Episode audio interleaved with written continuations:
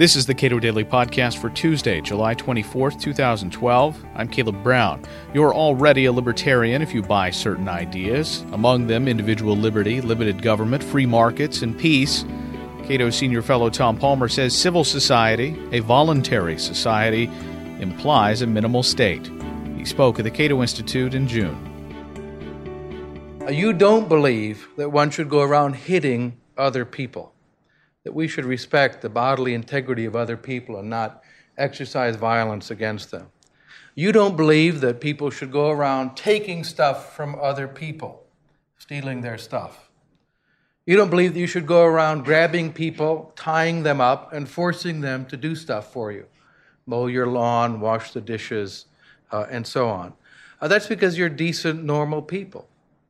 And you don't believe that in your life you should regularly resort to coercion or force or violence on other people. We can expand on that a bit and say uh, sometimes you find, hey, this is Washington, that you disagree with other people, sometimes really strongly, and yet somehow you don't kill them. Even if you disapprove of what other people do because of some deep religious or moral commitment, uh, your neighbors in the house next door may be engaging in sexual behavior voluntarily that you don't approve of, or, or smoking substances of which you disapprove, or reading books you don't like. And yet, I'll bet no one here has ever gone and smashed down the door of those neighbors to barge in and say, Stop that! And then put handcuffs on them and drag them out, or even burst in with your guns and shoot them. You probably prefer peace over war. Now, that may seem obvious, but there are lots and lots of ideologies, including some that are present in the political spectrum today, that valorize war. It's character building, after all. Indeed, we hear a lot of people in Washington, D.C., talking about the benefits of war. Makes you a real man when you go over and kill other people. But if you do prefer peace, which is in a way a very modern ideology, preferring peace over war and seeing its moral benefits, then it means you're logically inclined to ask what are the institutions that make peace more likely? And you probably also prefer democratic accountability over dictatorship.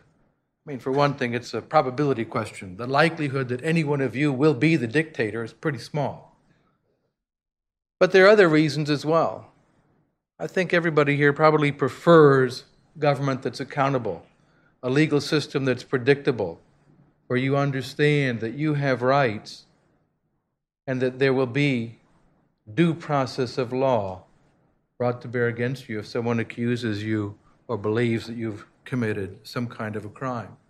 And that means you should be logically inclined to support institutions of democratic accountability, which we know as constitutionally limited government. Finally, I bet people here prefer prosperity and seeing poor people prosper and leave behind their poverty as opposed to valorizing poverty itself. That may seem common sense and obvious to you, but in fact, in much of human history, and even today, there are people who praise poverty.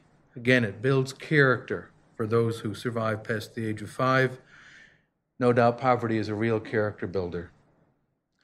But if you prefer prosperity, scientific, social, economic advance, it means you should be logically inclined to ask what are the institutions and processes that make that more likely? Now, here comes one called regulation. And this is something that's very important because I think libertarians have been mischaracterized on this issue and sometimes have participated or acquiesced in that mischaracterization. Do you support regulation? Do you support regulated markets? Some people say, well, no, I favor the free market. But the free market is a regulated market. Regulation comes from to regulate, which means to make regular, to subject to the rule of law. What we have today, when it's called regulation, in almost all cases, is not regulation. It's arbitrary, capricious, and unpredictable interference in relationships that other people had established voluntarily, not the rule of law. But if you favor actually regulated markets, markets where there are principles that are regular and people can understand what they can expect from others, then that means you should look at what makes regular markets possible, and that's the rule of law. And then finally, oops, boy, I missed uh, picking up all, all, of these principles. Finally, uh, all of you are thinkers. That means you have made decisions to think for yourselves. You don't believe that we should be blindly following anybody else, not the president, not uh, some charismatic leader, not me, not the person sitting next to you, but your own mind that you're going to use to determine how the world works, how you should behave, what is good behavior and what is bad. You don't believe in simply blindly following others. But again, there are many people who do believe that, who promote blind obedience and think that's the proper standard for human beings. So most people govern their lives every day by libertarian principles. These are the principles that parents teach their children. Decent parents, that's 99 point something percent of all the parents out there, teach their little children very difficult lessons. Don't hit other people. That's what parents teach their kids. Don't take their stuff. Don't lie. Keep your promises. Those are pretty good principles to govern your lives. They are fundamentally libertarian principles. They reflect respect for other people. And yet, we can ask who makes up governments? So, is it made up of gods, angels, or maybe even demons? Or just maybe government is made up of people, and they're just like us. And if there are moral principles that govern our lives and how we interact with other people, and those are principles to govern the lives of human beings, maybe they should apply to the people in power as well. Maybe government should also be governed by some rules. It's not made up of gods or demons or angels. It's made up of people just like you. Why should there be any different principle for them as opposed to all the rest of us? What I'm going to offer now is just a very, very quick tour of some libertarian ideas as a case of applying morality and social science to politics, government, and society. I can't answer every problem. I can't solve every issue. I don't expect people to walk away saying, I understand libertarianism top to bottom right now. But this is just an attempt to introduce you to some basic themes. Let's go back to that fundamental moral principle, a very radical notion, one that in many ways is characteristic of the modern world and unusual in the ancient world. Now, some of you will be shocked by this idea, but I'll put it up in its starkest form. Other people don't belong to you. No one belongs to me. I'm responsible for my behavior. I have the freedom to determine how I should behave. But other people also have the freedom to determine how they'll make their choices in life. They may err. I may believe that they're making bad choices.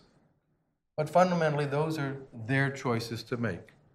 Obviously, children are in a lesser condition to make such choices, which is why we have guardians that make choices for children until they grow into the capacity to make their own choices.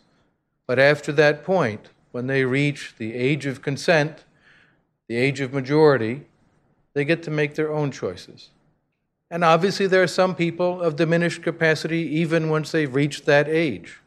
They may suffer from mental impairment or have other problems that diminish their capacities, and we have guardianship models for them as well. Some adults who uh, suffer from lack of intellectual development and they need someone to help them with choices. But those are the marginal cases, the difficult ones. We do have principles to govern them.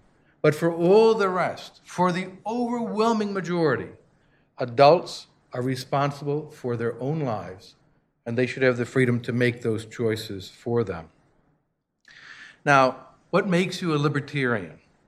Well, the primacy of liberty as a political goal, but let's be a little careful about that. It doesn't mean liberty is the only goal in life. There are lots of important goals in human life love, family, professional accomplishment, achievement, all the different spheres of human activity. But as a political goal, liberty is primary. Tom Palmer is a senior fellow at the Cato Institute. You can read more of his work at cato.org.